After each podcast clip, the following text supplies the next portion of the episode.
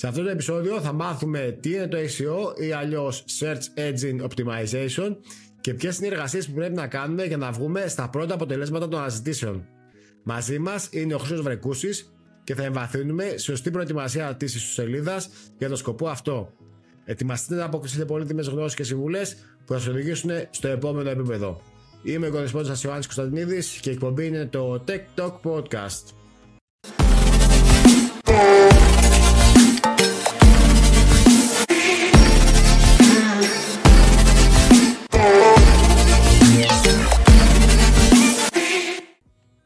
Να ευχαριστήσω τον ε, Χρήστο Βρεκούση που είναι στην εκπομπή μας καλεσμένο σήμερα. Γεια σου Χρήστο. Καλησπέρα Γιάννη, σε ευχαριστώ για την πρόσκληση. Ε, να πω εδώ Χρήστο ότι είσαι ο πρώτος άντρας στην εκπομπή και εύχομαι να μας κάνεις και καλό ποδαρικό. Μεγάλη χαρά. Ε, να πάει καλά. Ε, σήμερα θα μιλήσουμε για το SEO. Είχαμε κάνει και μια εκπομπή πιο ειδική, ας το πούμε, πώς το copywriting, αυτό εδώ με, τα, με η κειμενογραφία πώς βοηθάει ε, στις κατατάξεις της Google. Αλλά σήμερα νομίζω ότι θα δώσουμε έτσι κάποιες ευρύτερες ε, έννοιες το τι είναι το SEO, πώς μπορεί να βοηθήσει τις σελίδες κάτι ας πούμε που απασχολεί πολύ κόσμο που έχουν παρουσία στο διαδίκτυο. Ε, πριν ξεκινήσουμε όμως, ε, Χρήστο, αν μπορείς να μας δώσεις λίγο έτσι κάποιες πληροφορίες για σένα, να σε γνωρίσει ο κόσμος, το background σου. Φυσικά. Το δικό μου ταξίδι στον κόσμο του SEO ξεκίνησε πριν από αρκετά χρόνια, όταν ακόμα ήμουν φοιτητής. Σπούδαζα διοίκηση επιχειρήσεων στο Πανεπιστήμιο του Πειραιά.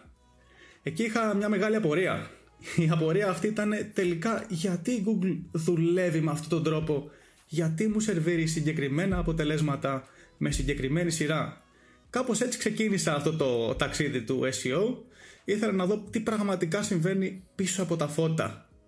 Έτσι στη συνέχεια είχα πολύτιμες εργασίες με κάποια agency, με κάποιες διαφημιστικές εταιρείες. Πλέον είμαι SEO Manager στην Campeon Gaming είναι μια εταιρεία με μεγάλες διακρίσεις στο χώρο του iGaming. Ωραία, μια χαρά.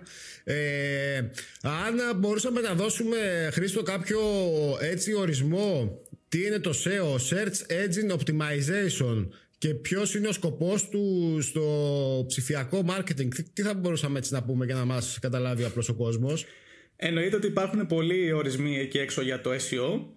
Αυτό που μπορούμε να πούμε πρακτικά είναι ότι μιλάμε για ενέργειες που γίνονται πάνω στην ισοσελίδα αλλά και εκτός αυτής προκειμένου να αποκτήσουμε καλύτερες κατατάξεις που στα οργανικά αποτελέσματα της Google. Άρα λοιπόν από τη μία έχουμε ενέργειες on-page όπως λέμε, δηλαδή πάνω στη σελίδα που εστιάζουν στο website και το περιεχόμενο του και από την άλλη έχουμε κάποιες off-page ενέργειες, δηλαδή εκτός της ιστοσελίδας μας. Παράλληλα υπάρχει και ένα κομμάτι που λέγεται Technical SEO. Αυτό είναι το τεχνικό SEO. Οι ενέργειες δηλαδή που εξασφαλίζουν ότι η Google θα διαβάσει το site και θα το αντιληφθεί το περιεχόμενο όπως εμείς το επιθυμουμε Κάποια δηλαδή πράγματα που βλέπει ο χρήστης και κάποια πράγματα που δεν τα βλέπει ο χρήστης που γίνονται πάνω στο SEO. Ε, οι μηχανές αναζήτησης ε, πώς λειτουργούν έτσι μπορούμε να δώσουμε μια μικρή ε, εξήγηση. Τι είναι αυτό που ψάχνουν μπορούμε να φανταστούμε την Google σαν ένα σύνολο από αλγορίθμους που πρακτικά ορίζουν το πώς θα συλλέξει τα δεδομένα από δισεκατομμύρια website. Πριν αρκετά χρόνια μιλούσαμε για πολλά εκατομμύρια πλέον έχουμε δισεκατομμύρια και αυτό το οποίο κάνει είναι να τα ταξινομήσει, να τα κατατάξει δηλαδή με συγκεκριμένη σειρά. Μπορούμε να τη φανταστούμε και σαν ένα κατάλογο με επιχειρήσεις όπου ο ανταγωνισμός εκεί γίνεται για να αποκτήσουν οι επιχειρήσεις μια θέση στην elite, δηλαδή στις πρώτες 10 θέσεις. Και είναι και αυτό που λένε έτσι, ε, ότι ε, συνήθως ο κόσμος που κάνει αναζητήσεις ε, θα κοιτάξει την πρώτη σελίδα και σπάνια θα πάει στη δεύτερη σελίδα αναζήτησης όταν ψάχνει ένα προϊόν, μια υπηρεσία. Και κάτι ακόμα ότι την Google τη λέμε την αναφέρουμε επειδή είναι πιο γνωστή. Έτσι υπάρχουν πολλές μηχανές αναζήτησης που λειτουργούν με παρόμοιο τρόπο. Ε, αυτό εδώ το ε, η αναζήτηση και η ταξινόμηση ε, υπάρχει τρόπος να γίνει στοχευμένα δηλαδή ε, μπορούμε να ε, ψάξουμε ένα, να κυνηγήσουμε ένα συγκεκριμένο προφίλ χρηστών που ταιριάζει στην επιχείρησή μας. Φυσικά. Και θα πρέπει να γίνει στοχευμένα η όποια στρατηγική SEO ακολουθούμε. Είναι κάτι το οποίο ξεκινά με την κατάλληλη στόχευση στις λέξεις κλειδιά όπως λέμε ή αλλιώς keywords Δηλαδή κάθε επιχείρηση που παρέχει είτε υπηρεσίες είτε προϊόντα θα πρέπει να έχει μια συγκεκριμένη στόχευση σε λέξεις κλειδιά που είναι πάντα σχετικές με αυτό το οποίο κάνει, με τον κλάδο τον οποίο δραστηριοποιείται. Για να μπορέσει να φέρει πιο κοντά τους υποψήφιους πελάτες με τη χρήση του κατάλληλου περιεχομένου μέσα στη σελίδα της. Οπότε ε, αυτό το, το ακούω και σαν μια στρατηγική που θα πρέπει η επιχείρηση αναλόγως με τις υπηρεσίες της, στον κλάδο της, στο industry που βρίσκεται ε, τα προϊόντα που προσφέρει να συνοψίσει έτσι να μαζέψει αυτό που λες τις ε, ε λέξεις κλειδιά. Και αυτό εδώ ε, με ποιο τρόπο ας πούμε θα μπορούσε να το επικοινωνήσει μέσα στην μέσα στο περιεχόμενο της σελίδας, μέσα στις, στα άρθρα, μέσα στα προϊόντα; Σίγουρα η αρχή γίνεται με σωστό περιεχόμενο. Εδώ θα πρέπει να πούμε ότι το περιεχόμενο και η στρατηγική SEO είναι αδερφάκια, θα πρέπει να πηγαίνουν πάντα μαζί. Άρα λοιπόν επιλέγοντας το σωστό περιεχόμενο και βάζοντάς το στον κώδικα και σε τεχνικό επίπεδο με τρόπους σωστούς για να το διαβάσει η Google τότε αυτομάτως είμαστε ένα βήμα μπροστά από τον ανταγωνισμό. Ωραία. Ε, στη, στο περιεχόμενο ακούμε αυτό έτσι για τις ε, κεφαλίδες, για τους συνδέσμους. Αυτό που λέμε στο front, αυτό που βλέπει μπροστά, που βλέπει ο χρήστης. Ε, εκεί υπάρχει κάποια καλή πρακτική ε, που μπορούν να κάνουν οι χρήστες αυτοί που περνάνε περιεχόμενο ή προγραμματιστές ή ε, ε, μπορούν να δώσουν κάποιες οδηγίες εκεί. Με ποιο τρόπο μπορούν να το κάνουν σωστά αυτό το πράγμα; Μπορούμε να πούμε ότι υπάρχουν εκατοντάδες παράγοντες που επηρεάζουν την αποτελεσματικότητα της κάθε καμπάνιας SEO. Ενδεικτικά να πούμε εδώ ότι ένα σημαντικό κομμάτι είναι ε, η τίτλη, το title όπως λέμε, ώστε να αναγνωρίσει η Google για ποιο ακριβώς θέμα μιλάμε μέσα στο site και ένα ακόμα έτσι πολύ χρήσιμο κομμάτι που έχει να κάνει με το περιεχόμενο είναι η δομή και συγκεκριμένα τα headings. Δηλαδή, οι υπότιτλοι που χρησιμοποιούμε για να αντιληφθεί τη δομή η Google ενός site. Ε, σε αυτό που είναι και έτσι πολύ κοντά ε, ακούμε για τους συνδέσμους, τα links που πρέπει να στέλνουμε, να λαμβάνουμε εξωτερικούς συνδέσμους, εσωτερικούς συνδέσμους Γι' αυτό μπορούμε να πούμε δύο λόγια τι είναι, πώς λειτουργεί μέσα στις ιστοσελίδες εξωτερικές, ας το πούμε. Τους ε, συνδέσμους τους ε, εσωτερικούς. Ε, είναι μια μεγάλη κουβέντα και ένα μεγάλο κομμάτι της στρατηγικής μας στο SEO καθώς ε, επηρεάζουν τον τρόπο που αντιλαμβάνεται η Google το κάθε site. Είναι τα internal links, δηλαδή σύνδεσμοι από ένα σημείο ενός site σε ένα άλλο και με αυτόν τον τρόπο η Google μπορεί να βρει συσχετήσεις μεταξύ των σελίδων ενός site και να έχει μια καλύτερη εικόνα για το σύνολο. Από την άλλη υπάρχουν τα backlinks, είναι λοιπόν οι σύνδεσμοι που αποκτούμε από τρίτους, από τρίτα site. Ένα χαρακτηριστικό παράδειγμα είναι ένα άρθρο το οποίο το γράφουμε και μέσα εκεί τοποθετούμε πολύ στρατηγικά σε συγκεκριμένα σημεία συνδέσμους το στέλνουμε έπειτα αυτό το άρθρο σε ένα ήδη ισογραφικό site, για παράδειγμα θα μπορούσε να είναι το πρώτο θέμα, και εκεί δημοσιεύεται και αποκτάμε μια ψήφο εμπιστοσύνης. Άρα πλέον η Google έχει έναν ακόμα λόγο να εμπιστευτεί το site μας και να αντιληφθεί την επιπλέον αξιοπιστία που αποκτά για να μας κατατάξει ψηλά. Όταν δείχνει τη σελίδα μας μια μεγάλη, ένα μεγάλο site σε επισκεψιμότητα αυτό είναι έτσι ε, και πιο αξιόπιστο και το βλέπουμε πολύ συχνά σε ε, παρουσιάσεις αυτοκινήτων, σε προϊόντα που μια μεγάλη σελίδα δείχνει μια άλλη έτσι για να ε, βοηθήσει ε, σε κατατάξεις και σε αξιοπιστία. Ακριβώς και εκτός από το SEO έχει και έναν άλλο δεύτερο ρόλο η χρήση, η απόκτηση των backlinks στην απόκτηση και στη βελτίωση της φήμης της επιχείρησης. Καθώς μην ξεχνάμε ότι γράφουμε για ανθρώπους. Οτιδήποτε θα γράψουμε θέλουμε να το διαβάσει ένας άνθρωπος. Άρα αυτό θα βοηθήσει τη φήμη της εταιρείας. και θα κάνει πολύ καλό. Ε, στο πίσω μέρος, αυτό που λέμε το backend, δηλαδή στις σελίδες είναι ένα κομμάτι που βλέπει ο χρήστης και ένα κομμάτι ε, που δεν βλέπει. Α, πώς λειτουργεί η σελίδα, σερβερ κλπ. που φιλοξενείται.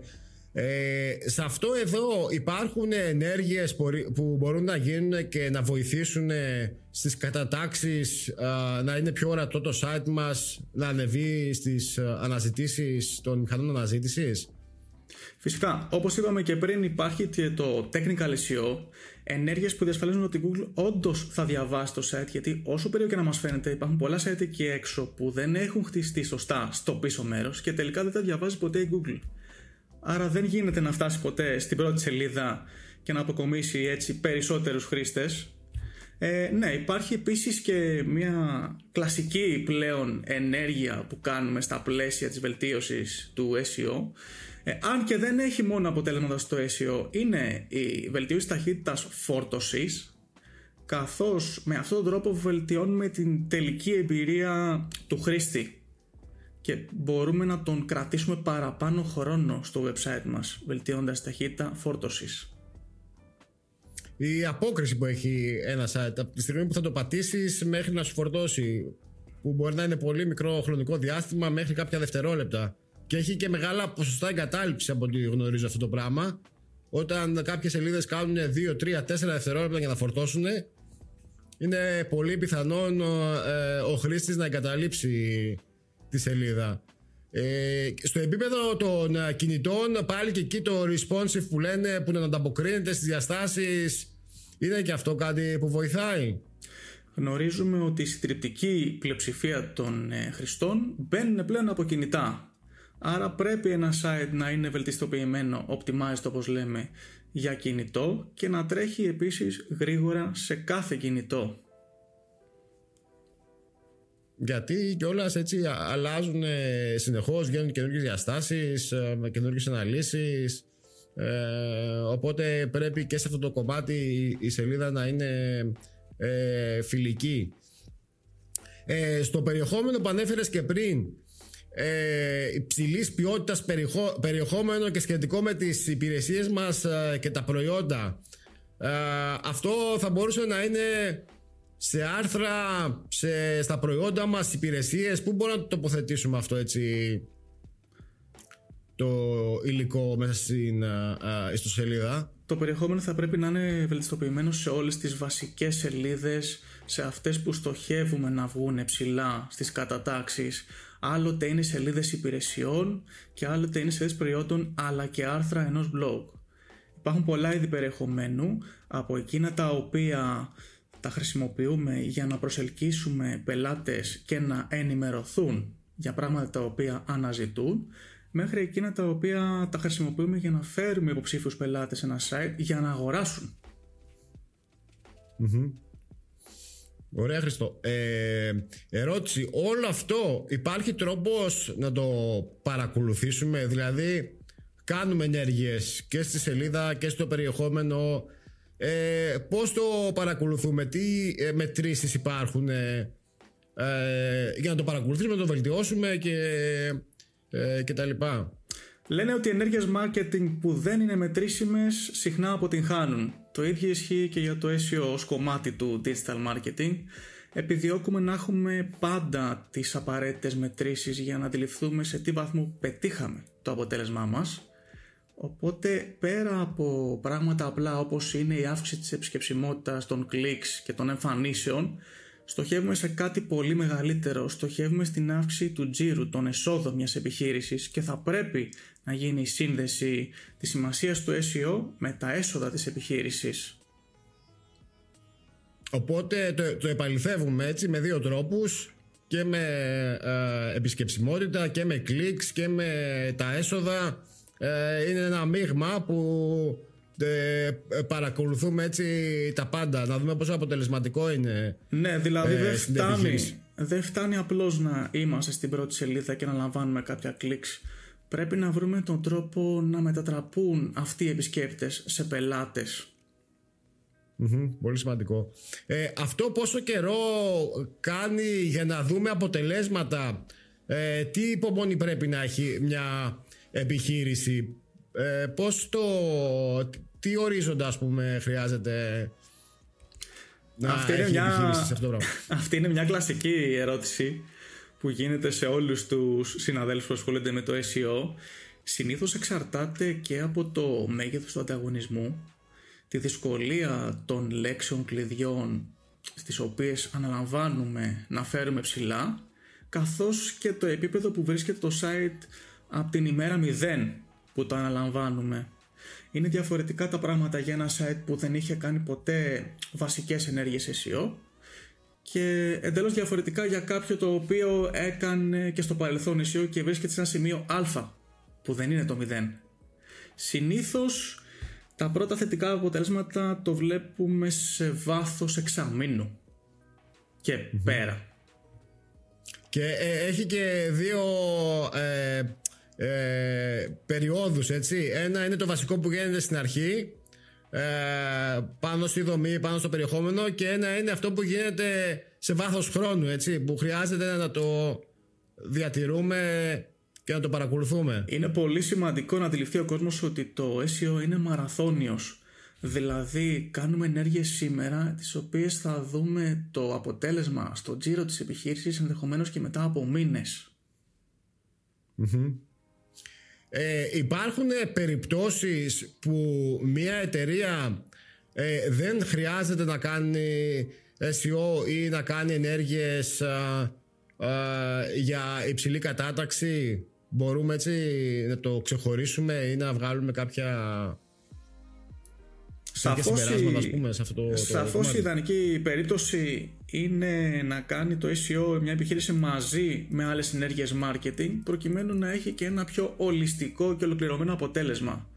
Τώρα σε περίπτωση που μια επιχείρηση επιδιώκει την άμεση κερδοφορία θα μπορέσει ενδεχομένως να εστιάσει σε άλλες ενέργειες παράλληλα ή να προχωρήσει το SEO αργότερα.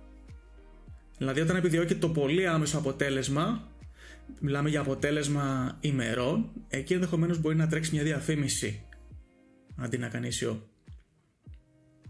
Ε, είναι πιο μακροχρόνιο, έτσι, είναι όπως λες και μαλαθώνιος.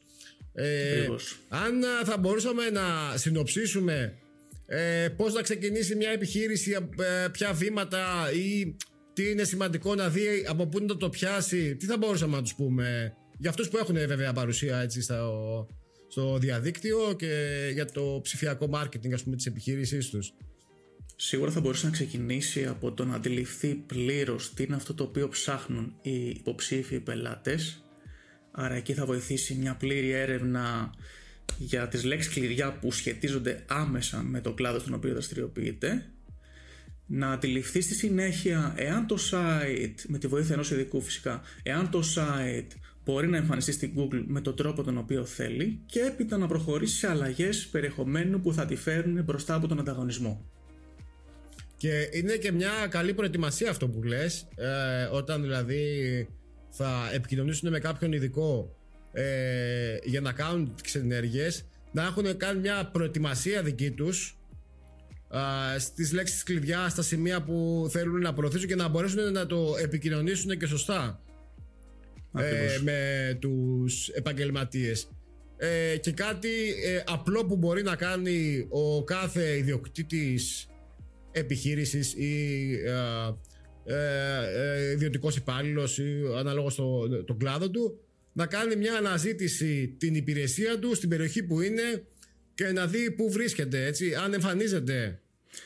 Εφόσον είναι σίγουρο ότι ήδη χρησιμοποιεί την Google για πολύ απλά πράγματα όπως είναι ένας πονοκέφαλος μέχρι και πράγματα που ενδεχομένως του αλλάξουν τη ζωή ναι γιατί να μην τη χρησιμοποιήσει για κάτι που τον αφορά εκείνον και την επιχείρησή του για να δει και πώς κινείται και ο ανταγωνισμός σε κάποιες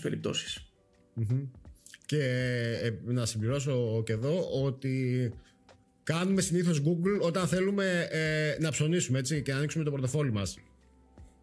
Τα Ναι, social σαφώς. τα κοιτάμε πιο πολύ για διασκέδαση. Ωραία, και συνήθως από εκεί θα πάρουμε κάποιες προσφορές. Όταν είμαστε στο Google και στην αναζήτηση, εκεί είναι που έχουμε κάποια ανάγκη εκείνη τη στιγμή. Εκτός, εκτός βέβαια από το κομμάτι αυτό που ανέφερες κάνουμε, ουγκλάρουμε και όταν θέλουμε απλά να μάθουμε κάποιες πληροφορίες Ε, ε, να, να, να δούμε κάποιο. ε, να πάρουμε κάποια απάντηση, έτσι. ακριβώς Σε ερώτηση, σε κάποια ανάγκη. Κάνουμε και YouTube τώρα τελευταία για να πάρουμε απαντήσεις στα ερωτήματα και αυτό είναι πολύ έτσι συχνό που το ακούω. Ε, και πρέπει να έχουμε παρουσία και περιεχόμενο έτσι για να συνδεθούμε με τους δυνητικούς ε, πελάτες για την επιχείρησή μας. Είναι σίγουρο δεδομένο θα έλεγα πλέον ότι 9 στις 10 επιχειρήσεις ε, έχουν τον βασικό τους πελάτη κάπου εκεί έξω και κάνει αναζητήσεις καθημερινά. Καλό είναι να έχουν ιντερνετική παρουσία με κάθε τρόπο. και να, να, να εμφανιστούμε μπροστά τους έτσι και να γίνει σωστός α, συνδυασμός. Χρήστο, σε ευχαριστώ πάρα πολύ. Πολύ ενδιαφέρον α, όσα μας είπες. Θα χαρώ να σε έχουμε πάλι σε μια επόμενη εκπομπή. Και εγώ σε ευχαριστώ Γιάννη. Και επίσης θα βάλουμε και τους συνδέσμους, μου- τους συνδέσμους σου στο, στην περιγραφή για να μπορεί να σε βρει ο κόσμος και να έρθει σε επαφή μαζί σου. Σε αυτό το σημείο θα ήθελα να σας ευχαριστώ που μας παρακολουθήσατε. Θυμηθείτε να εφαρμόσετε αυτές τις συμβουλές για υψηλή κατάταξη στα αποτέλεσματα των αναζητήσεων ή απλά απευθυνθείτε σε επαγγελματίες του κλάδου. Μην ξεχνάτε να κάνετε like και γραφείτε στο κανάλι μας. Μέχρι το επόμενο επεισόδιο, για χαρά!